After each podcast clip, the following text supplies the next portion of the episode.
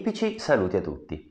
Dopo aver visto e analizzato insieme nella scorsa puntata, se così si può definire, ehm, il contenuto del primo libro dell'Eneide, continuiamo nel nostro viaggio con Enea e ehm, ci apprestiamo ad andare avanti nella nostra analisi del secondo libro. Avevamo lasciato Enea eh, che stava per cominciare il suo racconto a seguito della richiesta della regina Didone. Ebbene, il secondo libro si apre proprio con Enea che, pur ferito ancora da questi ricordi dolorosissimi della caduta della città, si appresta a iniziare il suo racconto e parte ovviamente dall'inganno del cavallo. Allora, qui è bene tenere a mente che l'inganno del cavallo viene raccontato anche per dimostrare che i troiani non sono stati sconfitti sul campo dalle armi, ma sono solo stati sconfitti con l'inganno. Chiaramente eh, questo è un punto da specificare bene perché capite che se i romani discendono dai troiani non possono discendere da un popolo che era stato in qualche modo sconfitto in una grandissima battaglia, ma discendono da un popolo che è stato sconfitto solo e soltanto dal, dall'inganno, che altrimenti non sarebbe stato piegato in, in nessun modo. Ebbene, mm, Enea comincia a raccontare dell'inganno del cavallo. Succede che un giorno, una mattina, i troiani non trovano più i greci sul campo di battaglia, ma trovano soltanto un enorme cavallo di legno e pensano che si tratti di un dono dei, dei greci alle, alle divinità eh, per partire e eh, cominciano a intuire che forse finalmente, dopo tantissimi anni di guerra, i greci finalmente hanno gettato la spugna e sono tornati a casa. Arriva però Laoconte, che è un sacerdote e che invita i troiani a non fidarsi dei greci soprattutto a non fidarsi di Ulisse e scaglia una, una lancia sul fianco di questo enorme cavallo di legno che è stato trovato così sulla spiaggia. A questo punto viene portato ed entra in scena un personaggio che mm, dice di essere un greco che è stato lasciato lì dai suoi compagni. Questo greco si chiama Sinone e eh, Sinone spiega che di fatto eh, volevano sacrificarlo, Ulisse voleva sacrificarlo agli dei per garantirsi una buona partenza e eh, lui è, diciamo così, è riuscito a, a fuggire. Eh, a questo punto Priamo chiede a, a Sinone mm, il perché ci sia lì il cavallo e che cosa stia a significare.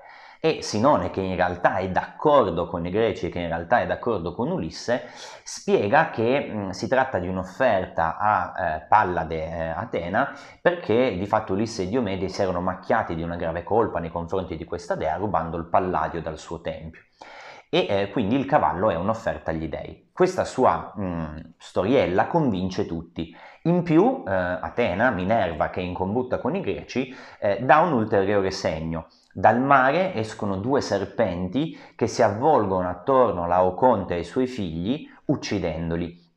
E eh, ovviamente tutti i presenti interpretano questa scena come una punizione divina dovuta al fatto che Laoconte proprio, po- poco prima aveva scagliato una lancia contro il, il cavallo di legno. E così il cavallo di legno viene portato in città. Viene portato in città e Virgilio lo racconta così, ehm, siamo ai versi 235 e seguenti. Tutti danno una mano all'opera e adattano sotto le zampe ruote scorrevoli e al collo corde di canapa gettano. L'ordigno fatale supera i muri, pregno d'armi.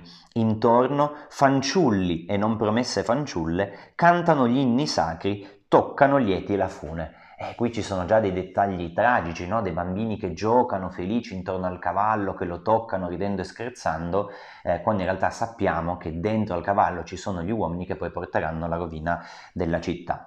Ovviamente quella notte i troiani bevono, festeggiano perché sono felicissimi che la guerra sia finita eh, e eh, una volta che si sono addormentati eh, Sinone va sotto il cavallo, sblocca una botola segreta, fa uscire i greci dal cavallo e eh, nel frattempo va ad aprire le porte della città. Il grosso dell'esercito dei greci, silenziosamente con le navi, era di nuovo arrivato davanti alla città di Troia e ovviamente con le porte spalancate entra e comincia a mettere a ferro e fuoco la città.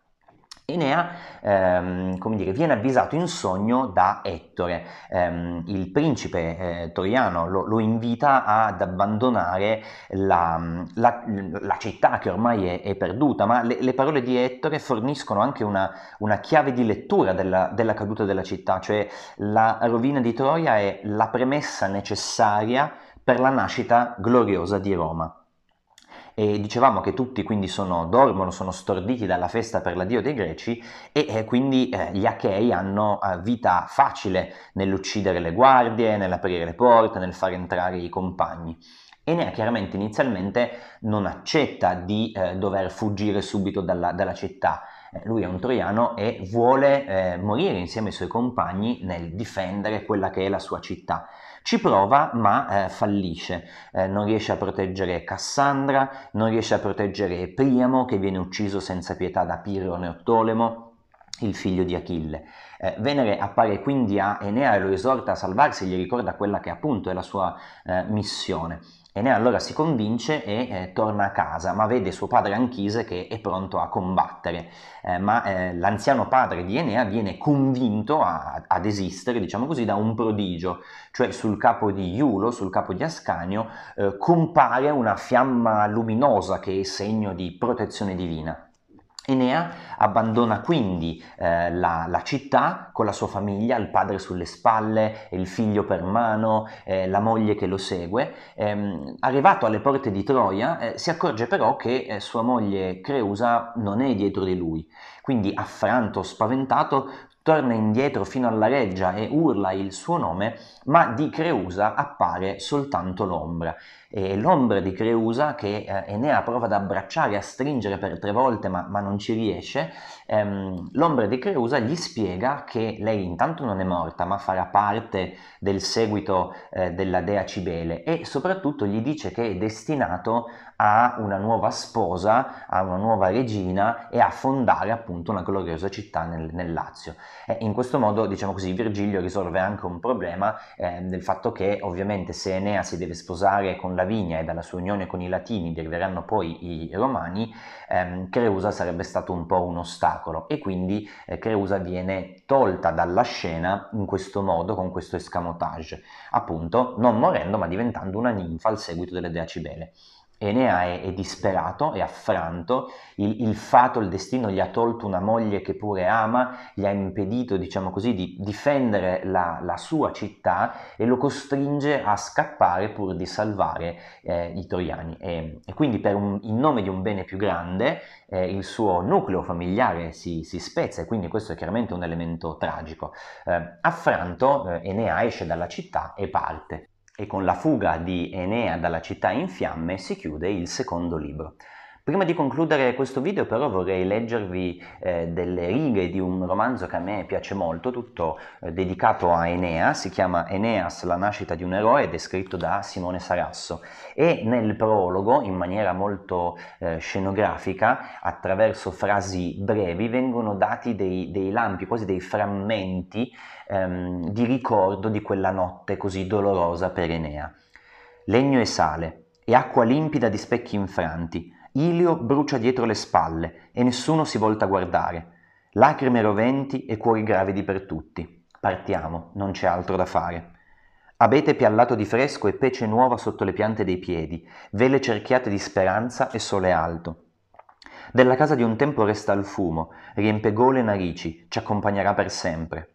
Esuli scalzi, animi rotti, vecchi, donne e bambini. Partiamo sconfitti, ingannati, schiene fredde sotto gli occhi di dei annoiati. Partiamo. I ricci di mio figlio, le rughe del padre curvo, le bocche spalancate di chi mi chiama principe. Mentre il regno che non ho ancora mai retto arde, arde ancora.